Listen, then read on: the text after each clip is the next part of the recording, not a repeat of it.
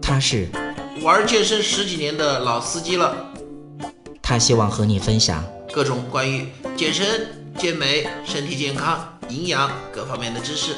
他在这里等着你。大家好，我是老安。您现在收听到的是健人谈，我是健人安。看，我也看到了一个问题，就是我们是不是每一个运动都要清楚它的目的？那么这个问题呢，我的答案是必须、肯定、一定。不管你锻炼的目的是什么，就是说我就是想享受一下锻炼的乐趣、快乐，呃，我想成为运动员，我就想长点块头，我就想减减肥、减减体重，呃，我就要塑塑形。这个的话，目的是什么不重要，但是你练每一个动作，那你就一定要知道它的目的。比如说吧，一个体重两百斤的胖子，你想要减肥的话，跳绳是不是好动作？跳绳绝对是好动作。但是你让一个两百斤的胖子来跳绳的话，虽然你的训练目的明确，但是这个动作不行。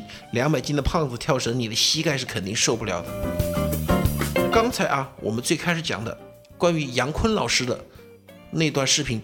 为什么那么多搞健身的人在吐槽呢？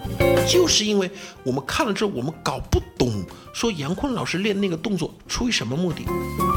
练胸肌完全没刺激到，练上肢力量不够，练上肢力量他那完全是借借用点点爆发力，根本对上肢力量没有帮助。练灵活性，动作幅度太小。现在呢，包括在健身房里啊，或者说啊，有些人自己锻炼呢，都出现这样的问题。他在哪本书、哪本杂志上看到哪个人这个动作，哇，这个动作潇洒，自己练，哇，那个动作过瘾，他就练。但是你问他啊，你练这个动作对你的身体有什么好处啊？或者你练这个动作起什么目的啊？不知道，不清楚。那我不知道各位朋友们有没有看到最近一段时间，就是微信朋友圈里面经常转发的，说，呃，仰卧起坐这个动作，说让大家不要练了。那么说仰卧起坐在美国已经被禁止了，不不许中小学生练，因为很伤腰椎，很伤颈椎，这个是确实的。那么很多人不停的练仰卧起坐，他不知道他的训练目的是什么，这个动作的目的。有的人会说啊，仰卧起坐练腹肌啊，仰卧起坐练腹肌的效果真不好。想练腹肌，我们以后会在节目当中教大家有很多的动作，但是仰卧起坐不一定好。而我们在每次训练的时候，你就一定要知道我训练，第一是为了什么，第二我的训练目的、训练计划。比如说我今天。我的锻炼，哎，我控制在四十五分钟，那么我一共练五个动作，那么这五个动作分别是：第一个动作练身体的哪个地方，第二个步动作练哪个地方，第三个动作练什么？每个动作我要说得出来，它的目的是什么？它的目标肌肉是什么？它我是为了什么而练这个动作？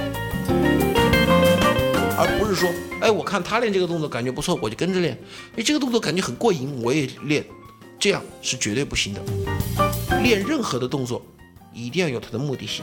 包括我们说的，你喜欢打篮球，那么你动作也有目的性吧？你喜欢打篮球，你进行定点投篮，肯定不是看着定点投篮好玩才投，还不是为了比赛中得分呢？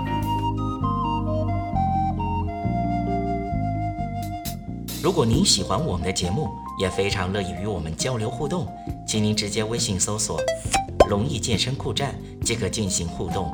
此外，在今日头条、天天快讯、百度百家等自媒体，您也可以同步搜索“健人谈”，收看最新最快的资讯。健人谈音频节目每周六二十一点在蜻蜓 FM、喜马拉雅准时上线，欢迎您的期待与关注。